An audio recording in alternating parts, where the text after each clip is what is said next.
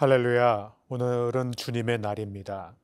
아, 주님의 귀한 사랑, 그분이 행하신 놀라운 구원을 함께 기억하는 날입니다. 여러분이 어디에 모이든 또 어디에 있든 오늘도 하나님의 놀라운 은혜를 기억하고 하나님의 선하심에 합당한 반응을 보이는 거룩한 예배자가 되기를 주의 이름으로 축복합니다.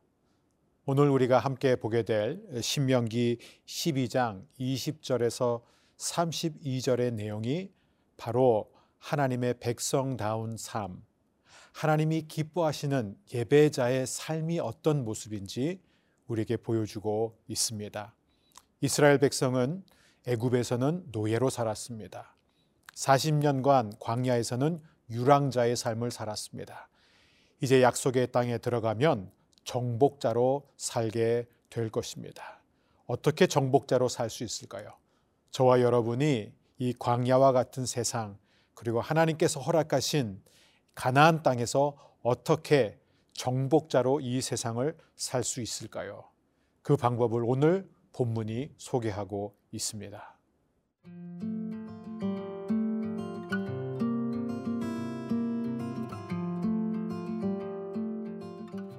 신명기 12장 20절에서 32절 말씀입니다.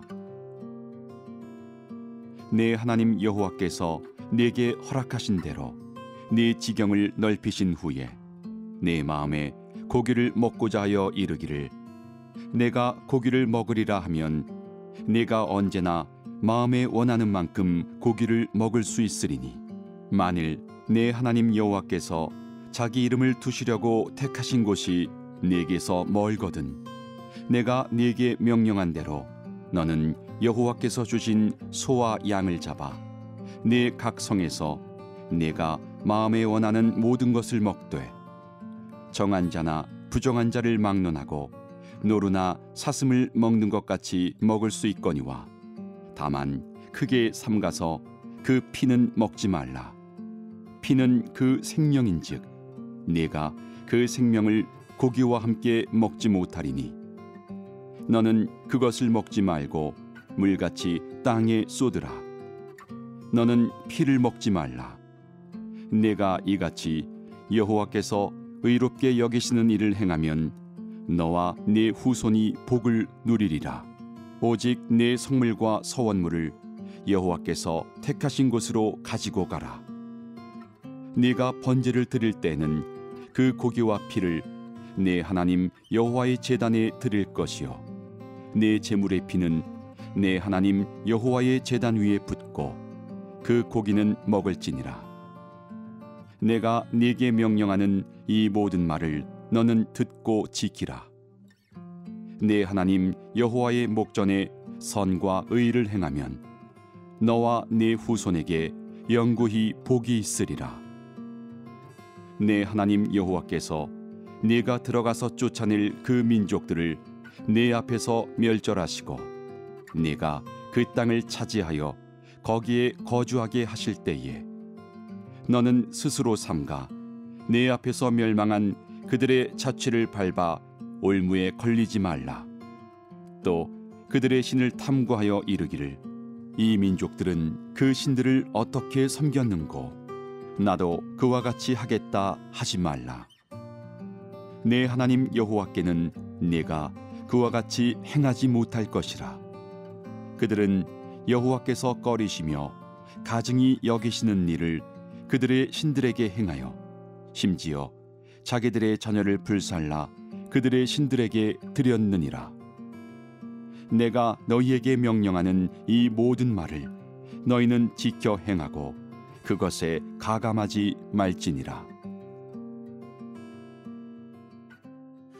노예가 아닌 유랑하는 사람이 아닌 하나님 나라의 백성으로 정복자로 살아가는 방법은 일상의 삶 속에서 하나님의 방법대로 사는 것입니다. 하나님을 섬기는 자는 하나님의 방법으로 하나님을 섬겨야 합니다. 예배하는 자는 하나님이 말씀하신 방법으로만 하나님을 예배해야 합니다. 하나님이 우리에게 주시는 그 방법은 무엇입니까? 오늘은 특별히 고기를 먹는 문제, 그리고 고기를 먹을 때 피는 먹지 말아야 하는 그 문제를 다루고 있습니다. 자, 먹는 것이 하나님을 섬기는 것과 무슨 관련이 있을까요? 오늘 20절과 21절 말씀을 보면 하나님께서 이제는 이스라엘 백성들이 마음껏 마음이 원하는 대로 고기를 먹을 수 있다라고 말씀하십니다. 그러나 여기서 중요한 것이 있습니다. 고기는 원하는 만큼 실컷 먹을 수 있지만 그 피는 먹으면 안 된다고 말씀하십니다. 우리가 창조의 질서를 보게 되면 원래 인간은 고기를 먹을 수가 없었습니다. 고기를 먹기 위해서는 반드시 피를 흘려야 했기 때문입니다. 인간은 하나님의 형상대로 지음을 받은 존재이기 때문에 결코 살인을 하지 않습니다. 내가 원하는 것을 얻기 위해서 피 흘리는 행위를 해서는 안 되기 때문이죠. 그래서 어, 첫사람 아담과 하와와 그 후손들은 원래는 채소만 먹었습니다. 그런데 이제 노아가 이 방주에서 나온 직후부터 하나님께서 처음으로 인간으로 하여금 고기 먹는 것을 허락을 하신 것입니다. 그리고 이제 이스라엘 백성들이 광야 생활을 할 때는 하나님께 제물로 바칠 소 또는 양을 구하기가 쉽지가 않았습니다. 그래서 부정한 자나 깨끗한 자나 누구든지 오늘 22절을 보게 되면은 노루나 사슴을 먹을 수 있다고 말했습니다. 노루와 사슴은 광야에서 이렇게 뛰어다니는 것을 잡으면 되는 거거든요. 그리고 노루와 사슴은 하나님께 제물로 바치는 그러한 동물이 아니었습니다. 그렇기 때문에 광야에서는 이스라엘 백성이 고기를 먹고 싶어도 먹기가 힘들었습니다.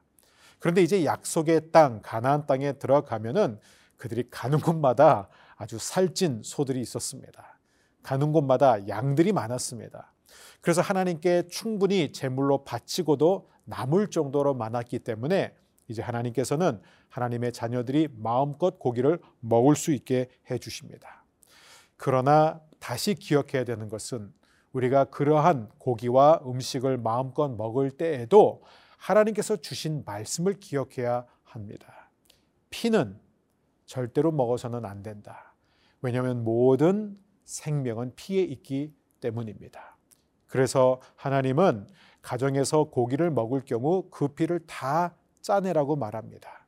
또 제물로 바칠 경우 제사장들은 그 짐승의 피를 전부 다 쏟아내야 합니다. 다 땅에 흘려 보내야 합니다. 우리는 여기서 두 가지 중요한 영적인 진리를 생각할 수 있습니다. 모든 육체의 생명이 피에 있다. 그러므로 6월절 어린 양 예수님이 저와 여러분을 위해서 흘리신 그 피의 소중함을 우리는 다시 생각하게 됩니다.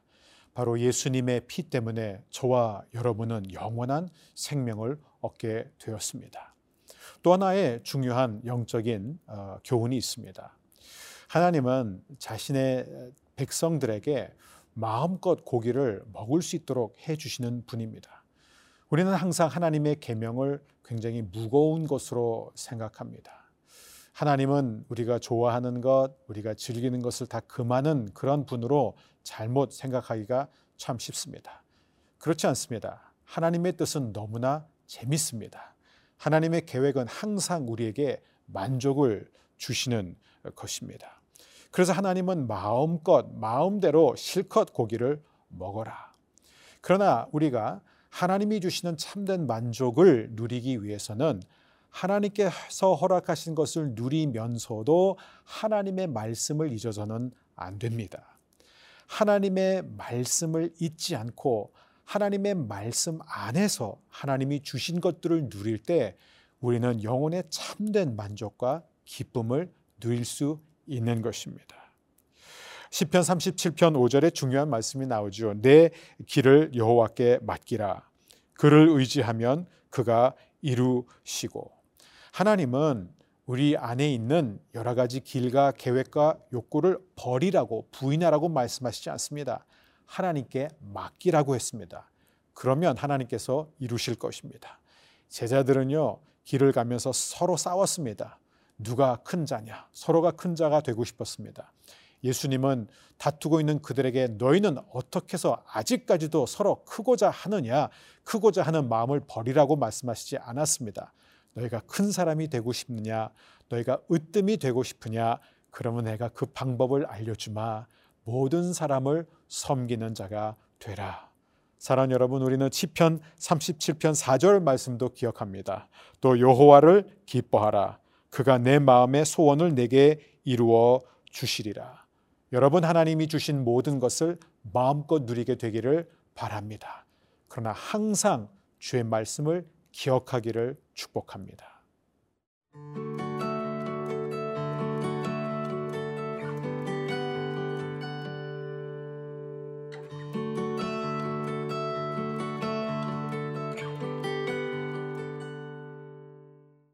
사랑 여러분, 어, 사탄은 어떻게 해서든지 하나님의 백성이 약속의 땅에 들어가서 하나님이 주시는 복을 누리지 못하도록 방해합니다. 방해를 하기 위해서 항상 우리에게 가짜를 줍니다. 그래서 오늘 그리고 또 내일 우리는 계속해서 하나님께서 어, 어떻게 우리를 유혹에서 건지시는지 다시 말하면 사탄이 주로 어떤 방법으로 성도들을 유혹하는지를 함께 배우고자 합니다. 오늘 그 첫 번째 방법이 바로 호기심입니다. 우리 29절과 30절 말씀을 보면 내 하나님 여호와께서 내가 들어가서 쫓아낼 그 민족들을 내 앞에서 멸절하시고 내가 그 땅을 차지하여 거기에 거주하게 하실 때에 너는 스스로 삼가 내 앞에서 멸망한 그들의 자취를 밟아 올무에 걸리지 말라. 또 그들의 신을 탐구하여 이르기를 이 민족들은 그 신들을 어떻게 섬겼는고 나도 그와 같이 하겠다 하지 말라 탐구하지 말라는 것입니다. 하나님은 왜 이렇게까지 이스라엘 백성들로 하여금 절대 이방 종교를 탐구하지 말라고 하셨을까요? 절대로 그들의 신들을 연구하지 말라고 왜 그러셨을까요? 하나님이 불안해서 그러셨을까요? 하나님보다 더 강한 신들을 발견할까봐 걱정하셔서 그러셨을까요? 아닙니다. 왜냐하면 이방 종교들은 너무나 악한 행위를 일삼았기 때문입니다. 그들은 얼마나 가증스러운 일들을 행했냐면 심지어 31절을 보게 되면 자기들의 자녀를 불살라 신들에게 바칠 정도였습니다. 아, 여러분 어, 이게 얼마나 안타깝습니까? 하나님이 그렇게 하지 말라고 했는데도 이스라엘 백성들은 결국 그 땅에 들어가서 이방 종교들과 신들을 열심히 탐구했습니다. 그 결과 우리는 우상 숭배가 어떻게 이스라엘 안으로 침투해 들어오는지 보게 됩니다. 분열 왕국 시대 때 요시아 왕은 흰놈 골짜기에 있는 모든 우상의 재단들을 다 제거하였습니다. 엄청난 개혁이 일어났습니다. 그러나 얼마 안 가 문하세 왕은 다시 자녀들을 몰렉에게 바치는 악하고 더러운 행위를 다시 반복하게 됩니다. 사랑 여러분, 우리는 여기서 굉장히 중요한 교훈을 얻게 됩니다. 죄에 대해서 궁금증을 갖지 않기를 바랍니다. 죄에 어떤 관심도 갖지 않게 되기를 바랍니다. 여러분, 내가 죄에 대해 알아야 죄를 피할 수 있는 게 아닙니다. 죄를 경험하지 않고도 우리는 죄가 얼마나 파괴적이고 죄가 얼마나 위험한지 알 수 있습니다. 어떻게요? 하나님의 말씀을 통해서 알 수 있습니다. 하나님이 하지 말라면 하지 않아야 하는 것입니다. 어린 아이는 당연히 호기심을 갖습니다. 뭐든지 궁금합니다. 그러나 우리가 하나님의 말씀에 대해서는 궁금하고 호기심을 가져야 하고 선한 것을 아는 데는 힘써야 되지만 죄에 대하여 악에 대하여 아는 것을 힘쓰지 않게 되기를 바랍니다. 그래서 사도 바울은 로마서 16장에서 굉장히 중요한 권면을 합니다. 너희가 선한 데는 지혜롭고 악한 데 미련하기를 원하노라. 저는 여러분 모두가 오늘 이 거룩한 주일날 하나님의 말씀, 하나님의 뜻을 아는데 힘쓰기를 원합니다.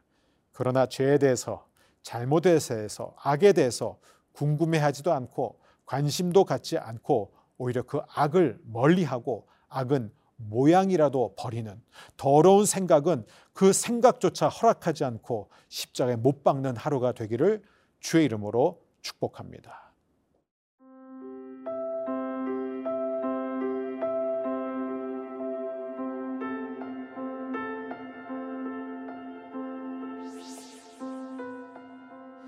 언제나 우리에게 참 만족을 주시는 하나님 감사합니다. 주의 말씀대로 사는 것이 최고의 행복임을 알게 하여 주옵소서.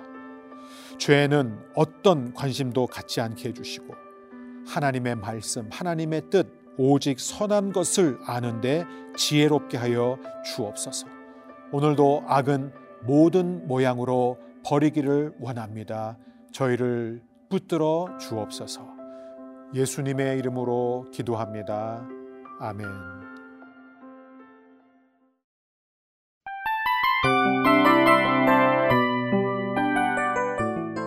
이 프로그램은 청취자 여러분의 소중한 후원으로 제작됩니다.